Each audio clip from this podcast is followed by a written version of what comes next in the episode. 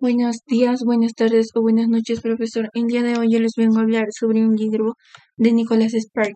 Para empezar, ¿quién es Nicholas Spark? Nació en Estados Unidos en la Nochevieja de 1965. Su primer bestseller fue El cuaderno de Noah, al que siguió un mensaje en una botella, ambas llevadas al cine, al igual que otro de sus éxitos como Noches de tormenta, Querido John y La última nota. El libro que yo les vengo a hablar es Tal como somos que tiene como protagonista a dos personajes, que es Collie Hancock y María Sánchez. Collie Hancock está decidido a no dejar escapar la segunda oportunidad que le brinda la vida con una historia manchado de violencia y malas decisiones. Más la asfixiante amenaza de terminar en la cárcel ha tomado la firme determinación de ir por el buen camino. María Sánchez, una trabajadora, hija de inmigrantes mexicanos, encarna la idea del éxito más convencional, una verdadera belleza con una llamativa melena negra. Licenciada por la Facultad de Derecho de Universidades de Duke, con un empleo en una prestigiosa empresa de Wilmington y una carrera profesional intachable. El encuentro fortuito en una ruta mojada y resbaladiza por la lluvia altera el curso de las vidas de Colin y María, desafiando la imagen preconcebida de uno acerca del otro, incluso que cada uno tiene de sí mismo. El amor nacerá entre ellos y poco a poco se atreverá a soñar tímidamente con un futuro juntos, hasta que los ominosos recuerdos del pasado de María vuelvan a aparecer. Prólogo. Le había bastado un solo día en Wilmington para constatar que no podía quedarse a vivir para siempre en aquella ciudad. Era demasiado turística y parecía haber crecido sin ton, sin ni son, sin planificación urbanística alguna, aunque el casco antiguo estaba salpicando de las típicas casas que esperaban encontrar, con el porche en la fachada principal, con sus columnas y revestimientos ornamentados y unos espléndidos magnolios en los jardines. Aquellos barrios tan agradables daban paso de forma gradual a un área con centros comerciales, tiendas abiertas a las 24 horas, una cadena de restaurantes y concesionarios de automóviles, un tráfico interminable serpenteaba por todo el distrito, una circulación en que verano se volvía aún más infernal. Pero la Universidad de Wilmington había sido una grata sorpresa. Se habían imaginado un campus recargado con la arquitectura antiestética de los años 70 y 60. Habían algunos edificios en ese estilo, sobre todo en las lindes de la universidad, pero las plazas centrales eran verdaderos oasis.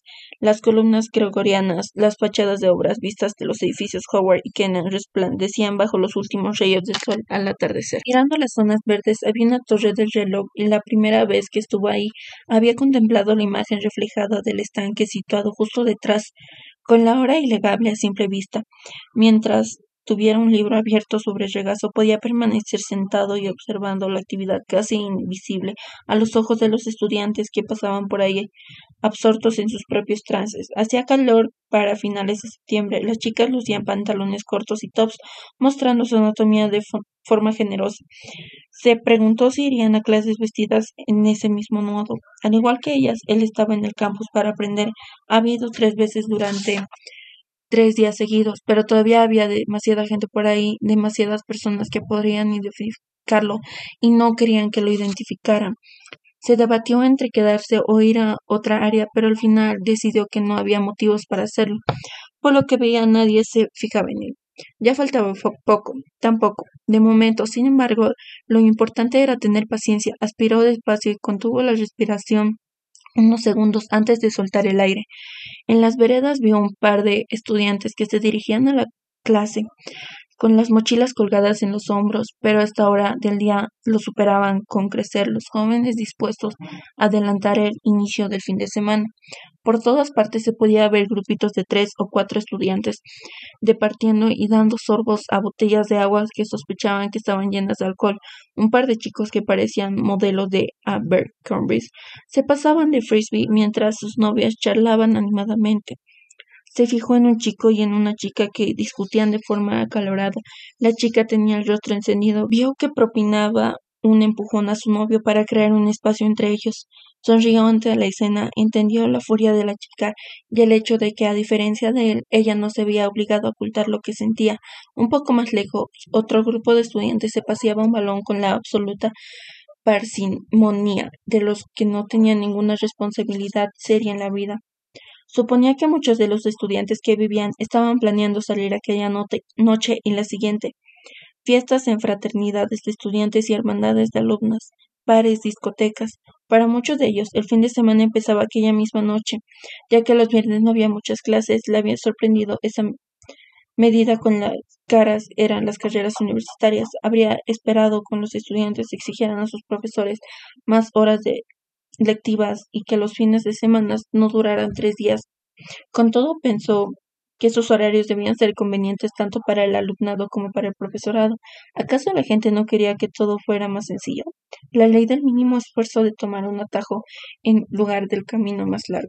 Seguro que sí, eso era exactamente lo que los alumnos aprendían ahí, que no era necesario optar por decisiones difíciles, que adoptar la opción correcta no era importante, sobre todo si exigías un trabajo extra, ¿Para qué estudiar o intentar cambiar el mundo un viernes por la tarde cuando uno podía estar disfrutando del sol? Miró a un lado, luego al otro y preguntó cuántos de aquellos alumnos se preparaban a pensar en lo que depararía el futuro. Recordó que casi sí que solía hacerlo. Ella pensaba en el mañana todo el tiempo.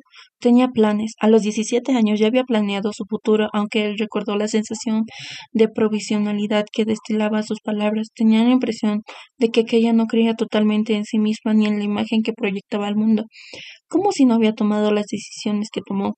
Había intentado ayudarla, había hecho lo correcto, había acatado la ley, había rellenado denuncias en las policías, incluso había hablado con la ayudante del fiscal del distrito, y hasta ese momento había creído que la regla que regía la sociedad había sostenido la ingenua visión de que el bien triunfaría sobre el mal, de que se podía acorralar el peligro, de que se podía controlar los acontecimientos, las normas mantendrían una persona libre de cualquier peligro. Casi creía lo mismo. Después de todo, no era solo lo que le enseñaban a los chiquillos, porque si no los padres dirían las cosas que dicen. Antes de cruzar la calle, has de mirar a ambos lados. Nunca te metas en el vehículo de un desconocido. Cepíllate los dientes. Acábate la abertura del plato, abróchate el cinturón. La lista era interminable, normas para protegernos y salvarnos. Pero había aprendido que las reglas podían ser peligrosas también. Las reglas se fundamentaban en promedios que no no en datos específicos, y dado que la gente estaba condicionada desde la infancia a aceptar normas, no era fácil seguirlas al ciega. Confiaba en el sistema, era más fácil no preocuparse por el azar. Significaba que la gente no tenía que pensar en las consecuencias posibles y en cuanto el sol brillaba los viernes por la tarde podían dedicarse a jugar a un frisbee sin que nada les importara un comino.